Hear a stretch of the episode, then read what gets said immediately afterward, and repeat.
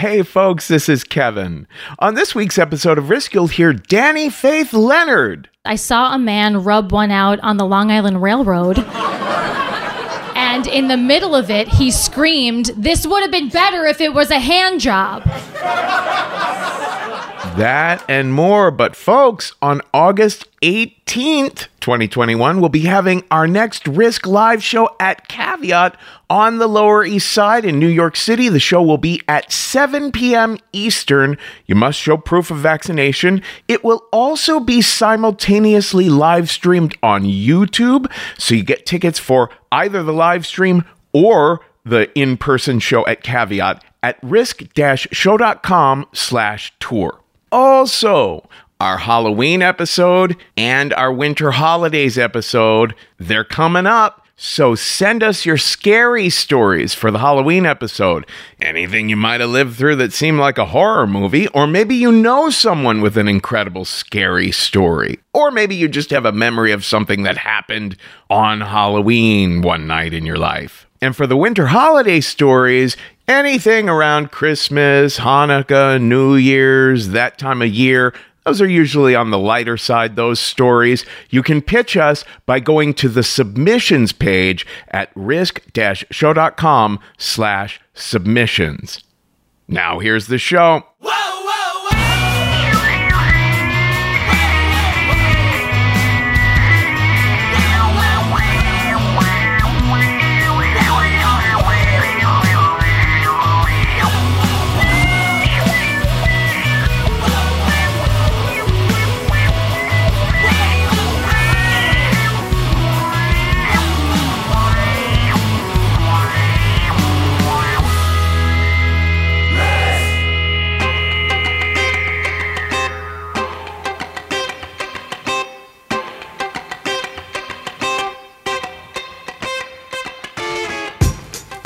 Hello, kids. This is Risk, the show where people tell true stories they never thought they'd dare to share. I'm Kevin Allison. This is Lack of Afro behind me now, and we're calling this week's episode Mixed Results. You know, one of the biggest surprises this summer for us has been that there's been no slowdown over at thestorystudio.org. It's typical for people to think that, ah, it's summertime. Why should I take a workshop? But I think people have gotten used to the idea of online workshops being so convenient and easy to attend.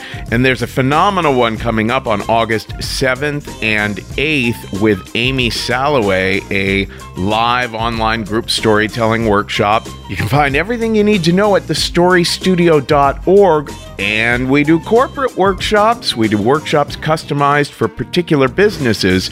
So, again, that's at thestorystudio.org. Let's get to the stories. In a little bit, we're going to hear from Jen Montooth, a story she shared at one of our live streams when the lockdown was still in effect.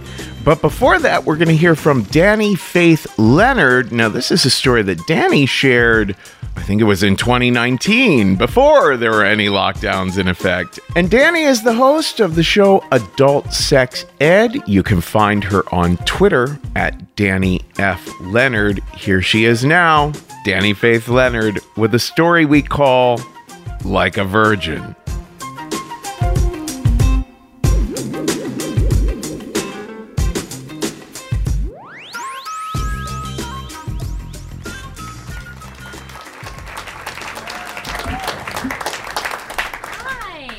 Hello. I'm so excited to be here at Risk. I'm a huge Risk fan. So, I entered high school with perky little boobs and a massive victim complex. So, here's some background. I was a very unfortunate looking child. I, uh, I had really bushy hair. I was allergic to everything before food allergies were a cool thing. So I was very, very skinny, and I had a vision problem, and I had to wear an eye patch. Uh, so I looked like a sick Jewish pirate. and uh, to make matters worse, I was born with a backwards leg. I had to wear a brace on my leg to correct it. So my superhero origin story is like part Forrest Gump and part She's All That. and I hear, I think some of you know what this movie is, but if you don't know She's All That, it is a 90s movie that is very representative of this classic 90s trope of a really, really pretty girl who's hidden underneath terrible grooming, but eventually someone takes her glasses off and she gets to dry hump Freddie Prinze Jr. That's She's All That. So by the time I was in high school, I was really coming into my own. I sprouted some tits the day before my bat mitzvah, and I never looked back, basically. But in 10th grade, I caught the wrath of the meanest of mean girls. In many ways, she was just like me. She was driven, she was talented, and she was damaged from her childhood, just like me. We were friends in ninth grade, but over the summer, I had caught the eye of a boy that she liked, and it was on in our small town, uh, the way that bullying usually worked, at least among girls, is uh, bullying was spreading vicious rumors about people, and these rumors were always very hard to overcome. So I first heard this rumor when I was in chorus class. I had chorus in first period. It was the start of every day. And we took chorus from a man who was a former opera singer, actually. So we were always singing these really strange operatic versions of classic pop songs. Um, so in this class, we were working on a really high part of Are You Going to Scarborough Fair? That would definitely have made Paul Simon want to kill himself. and I noticed that everyone was staring at me. I had just gotten my braces off a few weeks before, so I thought maybe it was a good thing. But this this attention went on and then I knew it couldn't be good. And then finally someone passed me a note and the note laid it all out. And it said, "The entire school thinks you slept with Mr. Harrison." What? I had never been with a man, let alone one of our teachers. I wouldn't have even known how to look experienced if I tried. I had just found out what a hand job was because I saw a man rub one out on the Long Island Railroad. and in the middle of it, he screamed, This would have been better if it was a hand job. And that's true. I'm sure it would have been better if it were a hand job. And it also would have been better on a more advanced system of transportation like New Jersey Transit or the PATH. So I received this note, and my slutty friend Jessica said, Oh my God, Danny, this is going to be so great. All of the boys are going to want to get with you. And I was like, No, this is terrible because what if they think that I know what I'm doing? I had only seen one penis before. I had almost recently started masturbating when I saw Devon Sawa walk down the stairs during Casper. but that was still pretty recent, and I, I just didn't know who I was yet. I didn't know what my body wanted, so I was mortified by this rumor. I left the class. I went for a walk around the hallways until a teacher made me return. So I'm not sure what the actual rumor was when it started. It might have just been a tiny comment, but small towns are like a petri dish where information festers and grows. So the rumor that ended up going around town had three parts. It was number one, that I was a slut, number two, that I slept with older men, and number three, the specific part is that I had slept with a teacher, and not just any teacher, but Mr. Harrison, the attractive black band teacher who looked like Michael B. Jordan and played drums during lunch break. Yes, he was very hot. If I had even known what that was at that point, I was not attracted to real men. My crushes were like four foot eleven. So, the town that I went to high school in is 35 minutes outside of Manhattan, and it's filled with people who have never been to Manhattan. and I'm not going to say outright that it's an ignorant place, but in elementary school, when my mother had sent me to school with foods that were left over from our Passover Seder, one of the other mothers threatened to call the police because matzah is made from the blood of Christian babies. Which is not true. Obviously, it's made from the blood of Muslim babies. Duh. But anyway, all of that is to say that I never would have fit in, and probably neither would have Mr. Harrison. What was great is that what this town lacked in diversity, it made up for in its love of the arts. A really, really strange fact about this town is that there were only 800 kids in my high school, and my freshman year, over 400 kids were involved in the marching band. I know that that's very bizarre. And the marching band is a nerdy thing in most of the country, but in my school, it was actually cool. It was so cool to be part of the marching band that during football games, uh, when it would come to halftime, almost half of the football team would run off the field. They would change into their marching band uniforms. And then they would come back onto the field, perform with the marching band, leave, put back their football uniforms, and obviously lose. They sucked. There's no way anyone would have let a good team do that. Uh, so I was on the dance team and we danced with the marching band. We were called the Rockettes, like the Radio City Rockettes. We were nothing like them. We got disqualified from almost every competition we danced in for dirty moves. but anyway, music and performing was my escape it's also a great social equalizer in a place that you don't fit in in. So it w- that was the only place where I did fit in. So this rumor spread through the town, and as far as I knew, everyone believed it students, parents, teachers. The dance team uniform that season was a skin tight full body black bodysuit that accentuated every curve. And that was the last thing that I wanted. But unfortunately, I had to wear it in front of the entire school at our homecoming performance with the marching band. So during my dance solo to It's All About Soul, because what would a marching band on Long Island be without a Billy Joel tribute? Uh, during my dance solo, someone screamed out, Slut! And my mom sat on the bleachers and she overheard some mothers talking about whether or not I might be pregnant. And one of them mentioned an abortion. And we didn't stay for the end of the game. Obviously, they were going to lose anyway, but we didn't stay for the end of the game. I wanted to get out of there. After homecoming, I was overwhelmingly sad and for several reasons. I I wanted the respect of my peers. I wanted the respect of my teachers, but most of all, I really wanted good grades because I wanted to get the hell out of that town. And I was afraid that this rumor spreading through the town would affect my grades. Things had escalated very quickly. The rumor was even brought up at a school board meeting. And I wondered how this would be affecting me. And I wondered if this would be affecting my, my only ticket out of there. So I thought about all of the things that I can do to dispel this rumor.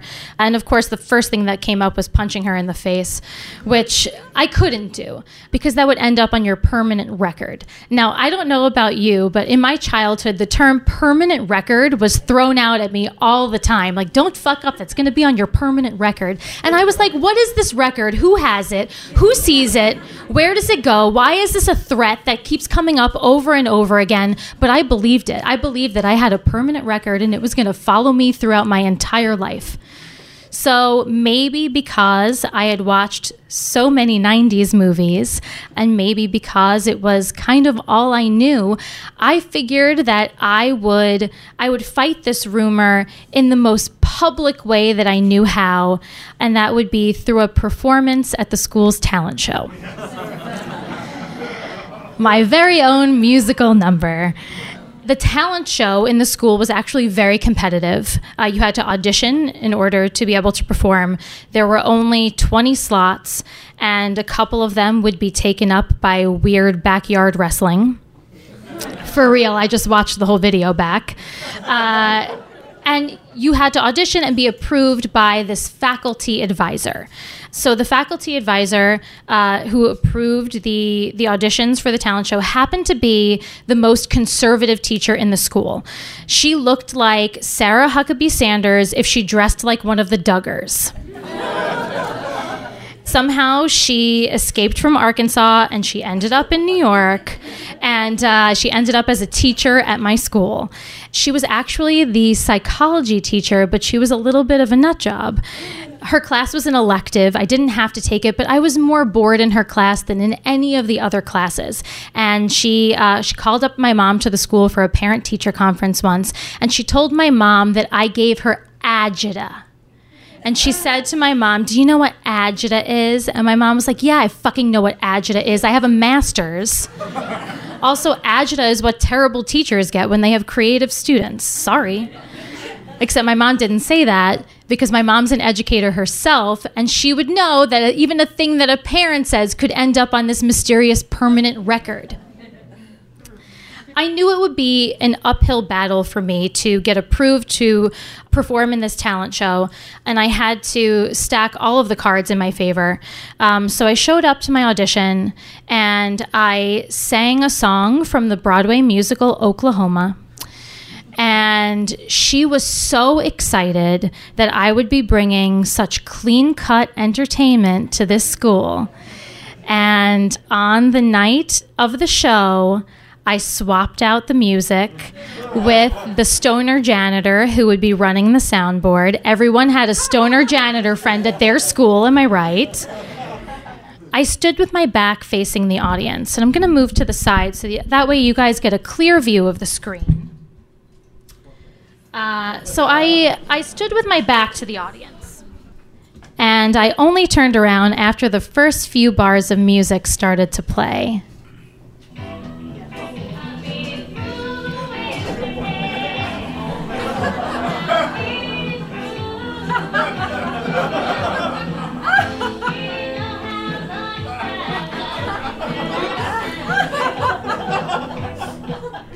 So, uh, thank you. So, for people who are listening and not watching, I will explain a little bit of uh, what everyone else just saw. And uh, that is that when the first few bars of Like a Virgin started to play, I turned around to face the audience and I showed them that I was wearing party hats over my tits. Uh, I had made this killer outfit with my mom the week before. Uh, I really wanted to wear Madonna's cone bra for my performance, but we didn't know where to buy one, so we went to Party City and we bought some party hats. I had bought a, a matching leopard print outfit, so I was basically a party safari. I thought it was the coolest thing in the whole world. Uh, now, a cone bra isn't even accurate because, as some of you probably know, Madonna wore a wedding dress during Like a Virgin. And this variety show took place in 1999, which is when she was in her like new agey, beautiful stranger phase. So this is totally inaccurate, but the party hats looked really hilarious on my tiny frame. So uh, as the song went on, when I got to the lyric that says, I've been saving it all for you, that's when the disco ball kicked in because I knew how to play. And the crowd went wild. But halfway through the performance uh, was when I started to touch myself. So as you can probably see, I uh, and and if you're listening, you can't see this, but I I went pretty easy on them. I just grabbed one boob and then the other. Uh, but there's something that you have to look closely to see, and it's in the bottom corner of the screen. It's very small, but it is a man's hand. It's a man's hand that enters the frame and does a little a little grabbing movement. I don't know if you could see it down there. It kind of looks like What's the hand from the Addams family? That's what it kind of looks like. It just like pops right up into the screen. So, so this went on for the rest of the performance. The PTA moms jumped out of their seats. I fucking loved that. And uh, by the end of the performance, the crowd was going crazy. A bunch of the boys had stormed the front of the stage and they were banging on the floor like animals. Some of them were pounding their chest like Matthew McConaughey in Wolf of Wall Street, or like Matthew McConaughey in real life, I assume. After the performance, I avoided Sarah Huckabee Sanders and I ran out into the hallway. And I finally had a moment with myself. My heels were echoing in the hallway. I was all alone, but I felt so triumphant. I didn't know if it would make any bit of difference, but like that climax makeover moment in the 90s movie, I felt so incredibly hot. I went home that night with my parents, and I came into school the next day, and I was sitting in first period again in chorus. This time we were working on Toto's Africa, but the operatic version. So we were basically right in the middle of like a when uh, when the loudspeaker clicked on, and they said, "Danny, will you come down to the office?" And the entire class was laughing, and so was I because we were on the same team now. I knew I was getting called into the office that day. I went into the office. I sat across from Principal Clark really nice man. He didn't seem upset with me at all because maybe he was a Madonna fan. I have no idea. but he seemed fine. And I sat down and he said, Look, I, I don't want you to get in trouble here, but unfortunately, one of the PTA moms brought an entire Girl Scout troop. and then she had to explain to them what virgins were. And I was thinking, like, spoiler alert, it's you, Girl Scouts, for, for a really long, long time. But of course, I didn't say that. And then he broke the news to me that I would be banned from performing in the show, at least for the next year, and that also that I was suspended, which in fact does go on your permanent record. Uh, but I, I didn't care at all. So I took my suspension in stride. I came back to school and not much had changed. I was still the same awkward girl. The next week, I was climbing up the stairs to go to class, and instead of someone screaming slut, they screamed virgin. not ideal either. Definitely wasn't my goal. But I felt different because I had taken control of my own narrative. And it really started this pattern that I have continued throughout my life of whenever something is bothering me about my life and I want to change it, I am willing to take huge risks. And like Madonna's eyebrows, sometimes they work and sometimes they don't. so I had to put my creativity to rest for a little bit. I had my planned performances with the marching band and in the school plays, but there was no more risque behavior that year until the next year at the variety show when I decided that I would protest censorship, put back the party hats, and sing like a prayer with a small gospel choir and a black Jesus. Thank you.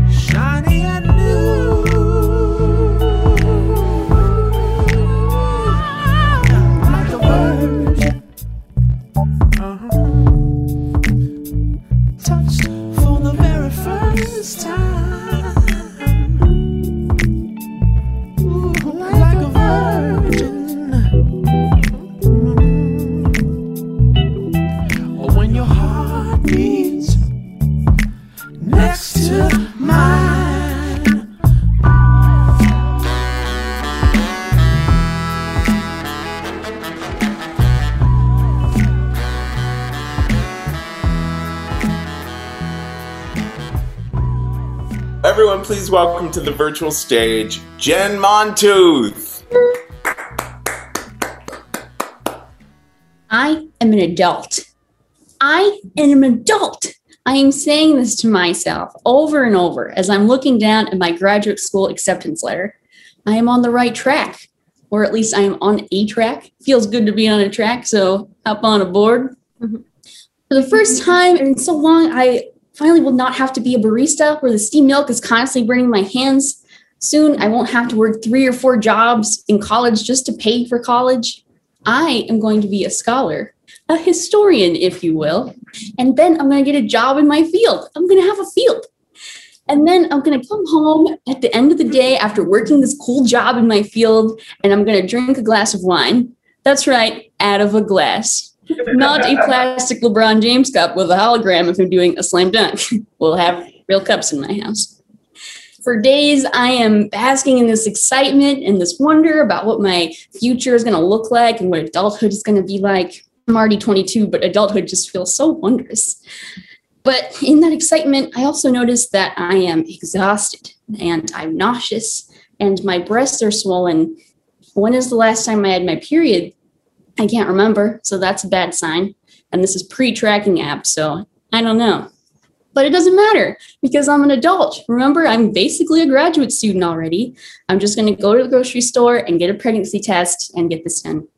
And I go to the grocery store and I'm like, what the hell? I'm already here. Why don't I just go to the bathroom and get a negative on the test, go about my day? Maybe I'll hit up the thrift store afterwards. Who knows? so I'm sitting in the Safeway bathroom and I pull out the pregnancy test and I pee on it because that's what you're supposed to do.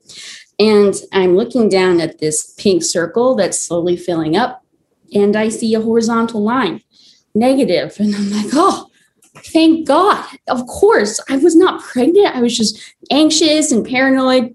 And I'm just so relieved. But I look back down and now I see a vertical line on top of the horizontal line. Positive. Mm. Now that is great for a GPA, but bad if you do not want to be pregnant. and I was like, what? No, this isn't supposed to happen to me. I am supposed to be a student. I'm not supposed to be a mom. I'm not supposed to balance this all. I'm supposed to be 22. And how could this even happen to me? I hooked up with one person in a whole year, and look how it turned out. He was some random guy I met at a party, and he wanted me to come over and watch Bad Boys 2 afterwards. Naive me, I thought that's what he wanted to do. Hmm. I was pretty disappointed when that wasn't the case. But here we are. And I should say that I knew from that moment that I did not want to be pregnant, but this was still a time that no one was talking about abortions. I'd never met anyone that had had one. I mean, I didn't even really know what it entailed. So the unknown was very terrifying. And I just had to kind of sit in this bathroom and panic for a while. But for some reason, it is frowned upon to stay in a Safeway bathroom forever. So I had to leave, right? And the bathroom is all the way in the back of the store. And I have to kind of do this walk of shame across the grocery store. And with each step, all of this newly found maturity that I had gained since I got into graduate school and felt like an adult, it was dissipating by the second. So by the time I got to my car, I was just so desperate for reassurance from anyone that I was going to be okay because I really didn't know. So I made the rather bold decision to tell everyone I knew that I was pregnant in a span of a few hours, which, even if you want to be pregnant, is a horrible idea. but I was just hoping that people would say, like, you're going to be fine. Just like do what's best for you. So I get home and I sit on the bathroom floor. The bathroom floor just seems like a safe space to give and share bad news right now. Why not? And I call my best friend and I tell her I'm pregnant. And she's like, What are you going to do? You know, I'm like against abortion, right? Mm-hmm. And I hang up because that's obviously not going to help me. Uh, that is not valuable input. And then I drive to my family's house and I think that I'm just going to sit on their couch in the living room and maturely tell them that I'm pregnant and I'm going to figure it out. But instead, I'm just telling them between sobs. And they say, Abortion? No, that doesn't sound like you. You should think about adoption. And they proceed to put their hands on my pregnant stomach, which is honestly the most nauseated I was the entire time I was pregnant.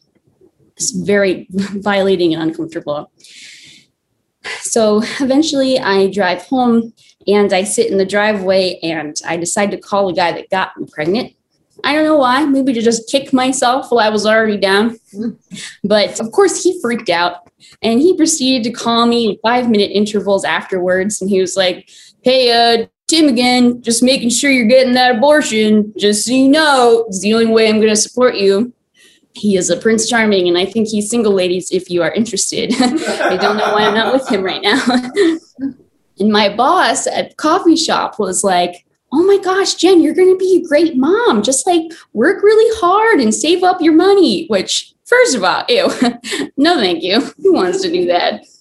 Also, I thought about my situation at the time. You know, I was a barista, I was broke, and I was living with three male roommates who were not exactly frat guys, but they were definitely the type of guys that would like barge in your room on a Tuesday night and they'd be like, take a shot with us, you coward, like stop doing your homework.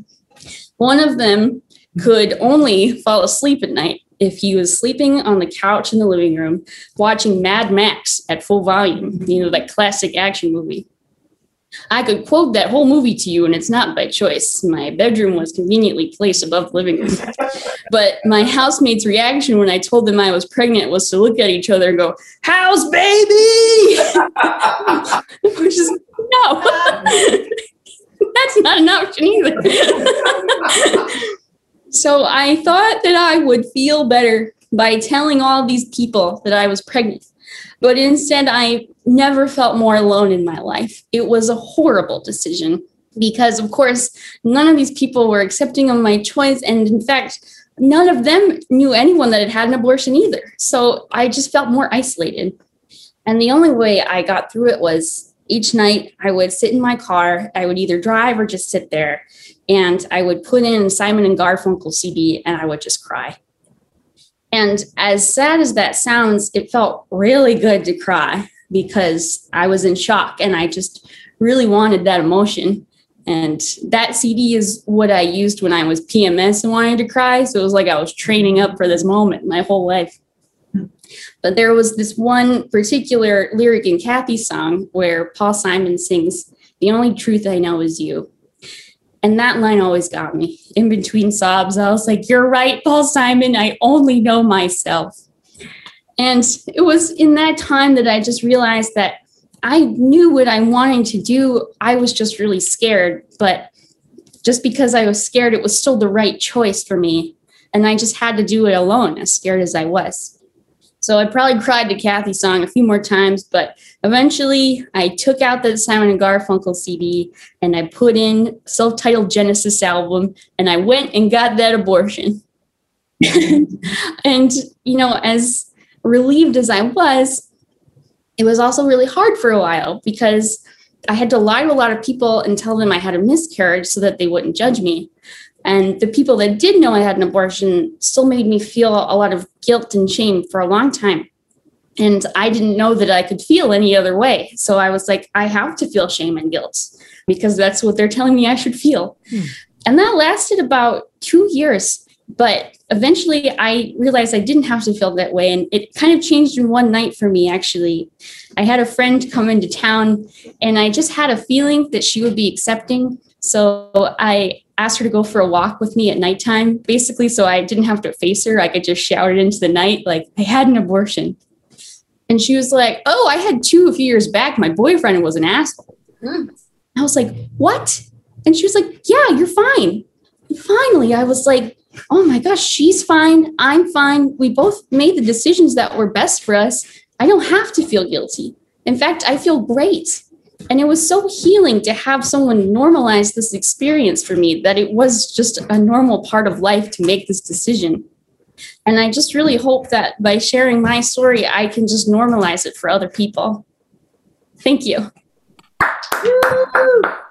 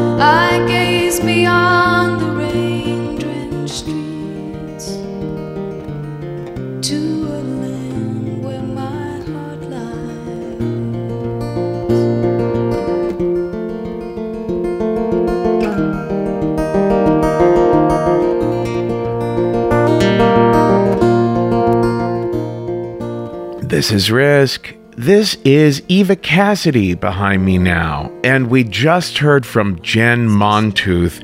Jen runs a women's health storytelling show called Health's Angels. Look them up on Twitter at Health's Angels DC. And before Jen, we heard a cover of Like a Virgin by Caught a Ghost. Well, folks, if you love what we do here on Risk and over at the Story Studio, the support of our fans could not be more needed. And could not be more appreciated. You know, by becoming a member over at patreon.com slash risk, you will have access to over 140 bonus stories, our anecdote compilations, over 50 check-ins, interviews with staff and storytellers, our online story studio classes that are in video form, links to video versions of our past live streams, and so much more. So check all of that out at patreon.com slash risk. And if you'd like to make a one-time donation, that's at paypal.me slash risk show. Folks, if you like good old fashioned true crime mysteries, if you like stories where you feel like you're a detective finding clues, June's Journey is the name of this new game that you can play on your iPhone or your Android. You are uncovering the mystery of June's sister's murder. It's this well to do family in the 1920s living in a great Gatsby like mansion each scene uncovers new aspects of the story. Some parts are in New York, some parts are in Paris. There's all kinds of objects you're finding and trying to assess whether they're meaningful or not.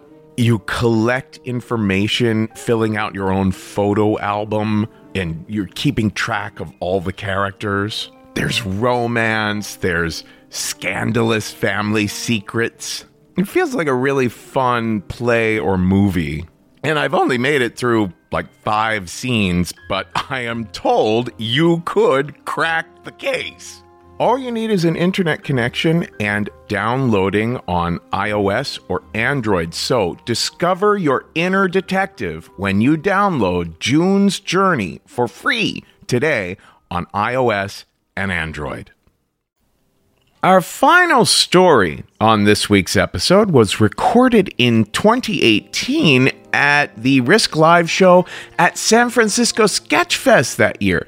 This is one where we thought we'd lost the audio and have recovered it. Dana Gould has such an incredible resume. The TV shows and movies and stand up specials, records that he's produced, just an amazing array. And you can find his podcast wherever you get your podcast. It's called The Dana Gould Hour. And you can find him online at danagould.com. Here he is now with the story we call Very Interesting.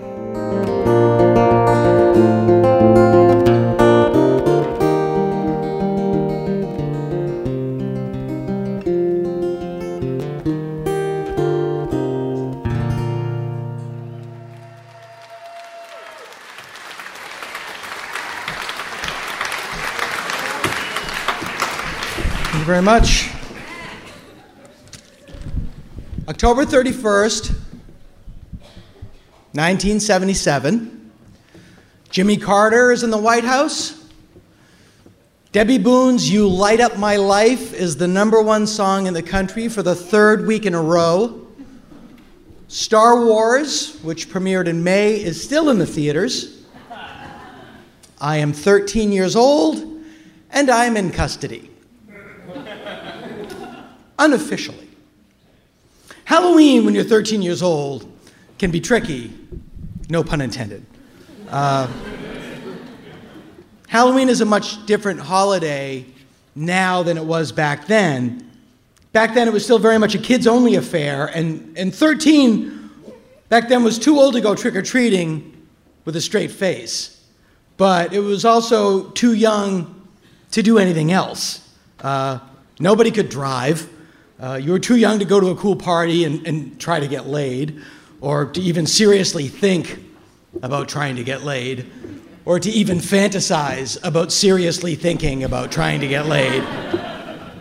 Granted, I may be leaning too heavily on my own experiences, but when I was 13 years old, I was about as close to getting laid as the back of my head is to the tip of my nose, measuring from that direction around the earth and back.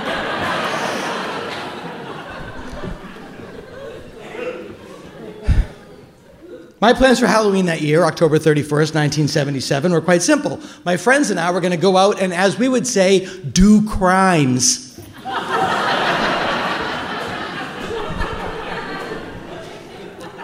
It was not as daring or illegal as it sounds. We lived in a very small town, Hopedale, Massachusetts. And it was the mid 70s, so our options were mercifully very limited. Our version of doing crimes was going out and soaping windows and throwing eggs at cars. Now, soaping windows, it sounds pretty tame, but the problem is when you try to wash the windows off, it just keeps making more soap. It's, it's actually an act of acute cruelty. It's like the old George Carlin bit about trying to throw away a garbage can. You really can't do it. Anyway, everything was fine for me until about 3 o'clock that afternoon when I got arrested for shoplifting a bar of soap at our local grocery store. And I tried to explain to them that I was only committing this crime so I could commit another crime later, but they didn't seem to grasp the distinction. But as I said, it was the mid 1970s, and back then, if you lived in a small town and you got shoplifting, stores didn't shit themselves and call the police. Store security held you in custody and called your mother, who didn't work, because no one's mother worked. And she came and got you, and then once you get home, you get the shit beat out of you, usually with a belt or a large wooden spoon, or in my case, with a thing called the board. The board was a two and a half foot long chunk of wood that looked something like a hobbit sword that my mother used to stuff clothes down into the washing machine and whack us across the back of the legs with. She had six kids, all of us animals, and nobody blamed her. Again, it was a different era. There was a saying spare the rod and spoil the child. Spare the rod and spoil the child was one of those sayings that, although popular, was completely bullshit. A lot like no means yes. And we've all seen how well that one worked out. but people think, can't be wrong, everybody's doing it. I don't even want to hit my kid, but I don't want him to grow up to be an asshole. Funny side note about the board. If you grow up casually getting hit with a two foot board, you just assume that everybody else is too. And then you grow up and you go out into the world and you forget about it. And then one day you're in New York walking down the street with your friend and it just pops into your head out of the blue. And you say out loud in front of a bunch of strangers, Holy shit, the board, that was fucked up. to the point that I called my brother Kevin and I went, Kevin, remember the board? And my brother, yeah, I remember the board. What about it? That was really fucked up. oh, yeah. Did I ever tell you what happened to the board? No. Oh, yeah, she came at me with it when I was about 15, and I just took it out of her hands and said, You looking for this? And that was it.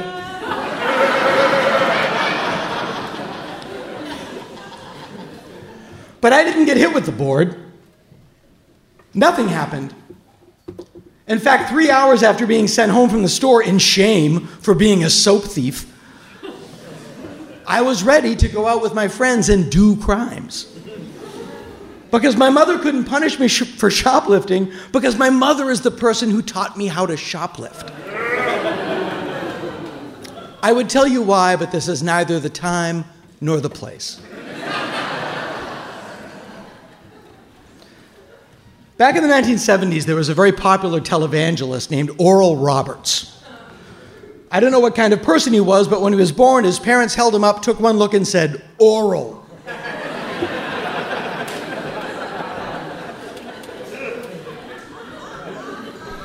Maybe his first name was from now on, note to self.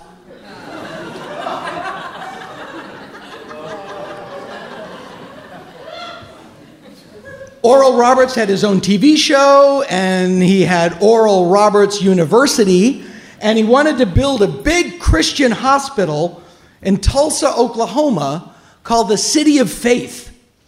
And he was paying for it in the traditional way with other people's money, specifically people with far less money than he had. He had his own helicopter, for Christ's sakes, and I guess I mean that literally.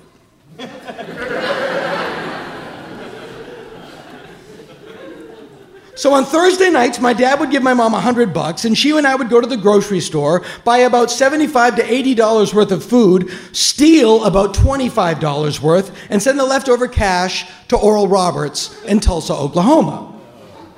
It was a great plan unless you don't like stuff that's batshit crazy.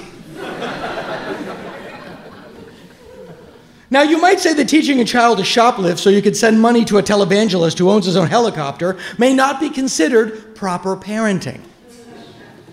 But it made me who I am today. And I like myself a lot. And God damn it, it's interesting. I am a fan of interesting. I like interesting more than successful. Winston Churchill famously said, Success isn't final, and failure isn't fatal. To which he should have added, Try just being interesting. P.S. Fuck Hitler.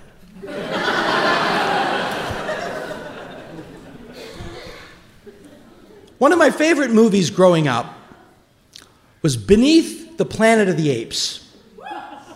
As a story, and I say this as a professional writer, Beneath the Planet of the Apes is a goddamn train wreck.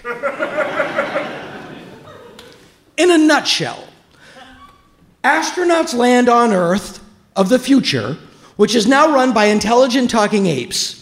So they run away from them and, together with their girlfriend, who can't talk but is dressed in a bikini that's made out of bark, stumble across a race of telepathic mutants who live in what used to be New York City. These guys worship a nuclear bomb, and at one point, for no particular reason, they all pull off their faces. And you realize that the whole time they were wearing rubber masks, and their real faces are bl- veiny, bloody, gory messes. But since they all look like that, makes you wonder why the masks? No time. By now, the talking apes are fighting the telepathic mutants. Charlton Heston gets shot in the chest, falls on the bomb's control panel, and blows up the entire world. That's right, that's the end of the movie. The world blows up and everyone dies. Thanks for coming. As I said, it doesn't work. About 10 minutes in, the story jumps off the tracks, finds another set of tracks, jumps off them, crashes into an orphanage, and bursts into flames. But it's interesting. I still remember it. I saw it on TV for the first time in October of 1973. I saw a lot of movies in 1973. I don't remember them. I remember those masks coming off. I watched movies like that all throughout my childhood because no one else in my family liked them. And growing up the fifth child of six in a small, loud, chaotic household with a dog and a two foot board, the only way to get any kind of attention, I figured, was to just go in the opposite direction. Stand out, be different, be interesting. Everybody in my family drank. I've been drunk one time. Everybody in my family was smoked pot or did whatever drugs. I don't do anything. The summer, I was 12 years old. I was pretty much left on my own. Uh, both my parents weren't really around. I won't bore you with the details. Um, I was given a small allowance to feed myself, but 12 year olds aren't famous for being budget savvy. And uh, one week I survived on four cans of chicken noodle soup and a container of apple pie filling. Uh, but I did figure out a way to make a few extra bucks on the side because the other thing that we were doing that summer was harboring a fugitive. Uh,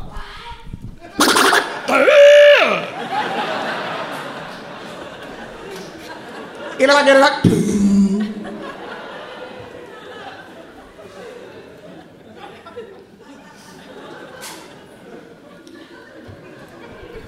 yeah. One of my brother's friends joined the Marine Corps. And then after a while decided, you know, this isn't for me. So he left. And the Marine Corps said, hey, where are you going? The Marine Corps doesn't like you to just split. The Marine Corps is a lot like Scientology that way. and somehow the Marine Corps found out that he was hiding at our house, but the military police couldn't enter our house without a warrant or permission.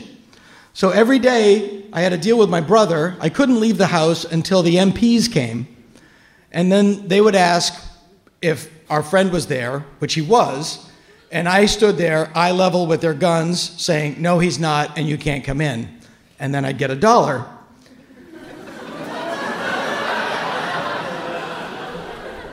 But more importantly, I developed a contempt for authority that I'm sure over the years has done me much more harm than good. years later, after I had become a comedian, I was summoned to meet with Lorne Michaels to discuss being on Saturday Night Live. That's how it was presented. They like to discuss being on Saturday Night Live. That's like saying, You have a meeting with the president of show business. He's wondering if you want to be rich and famous. Just tell him. well, Lorne had a lot of authority over me. In my naivete, I thought he could wave his hand and make me or turn his thumb down and break me. So I was ready to hate Lorne.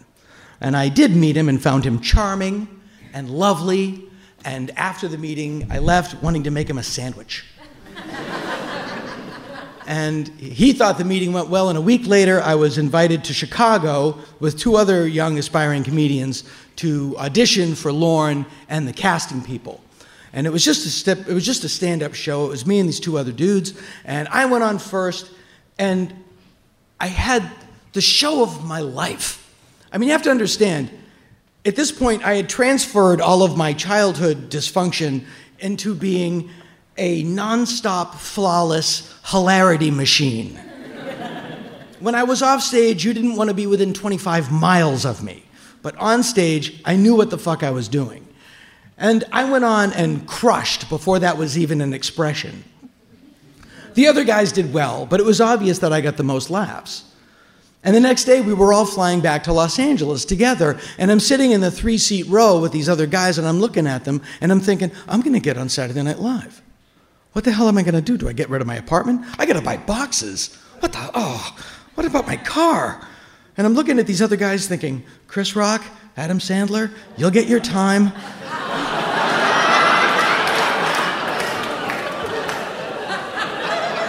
you'll have your moment. But right now, don't get too close to me because I don't want you burned by the exhaust from the rocket ship that is my career.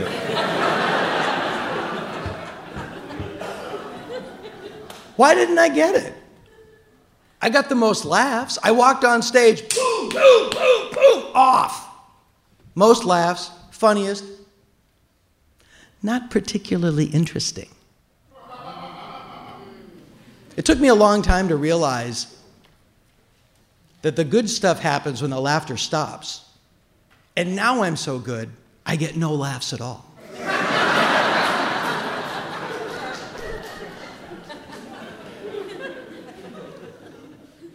Years later, when I was married, my, uh, my wife at the time was a big show business executive, and she flew to New York and did, uh, had a meeting with Chris. And when she came back, she said, uh, Honey, you know that story you tell about auditioning for Saturday Night Live?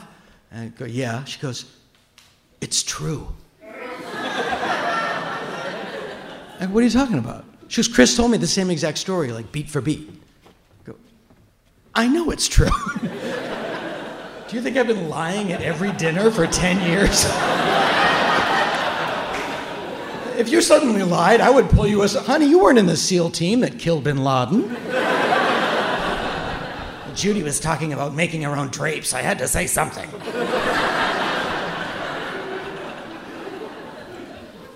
You may be interesting, interested in knowing what happened on that faithful Halloween evening of October 31st, 1977. As I said, nothing happened to me. I did show up to do crimes with my friends.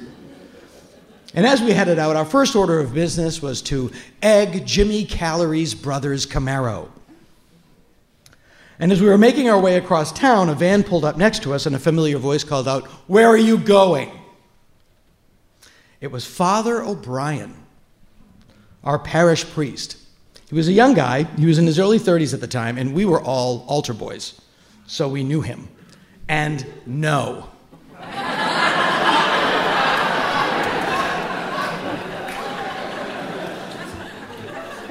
Always the bridesmaid, never the bride.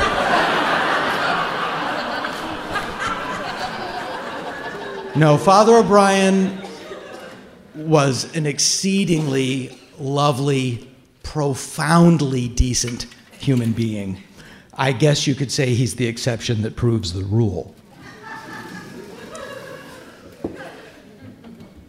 And he knew exactly what we were up to. And he said, Get in. And we were really not in a position to say no. And he said, At least this way I'll know you won't get run over and killed. So that night, just a couple hours after I got arrested for shoplifting, I drove around town egging cars with a Catholic priest.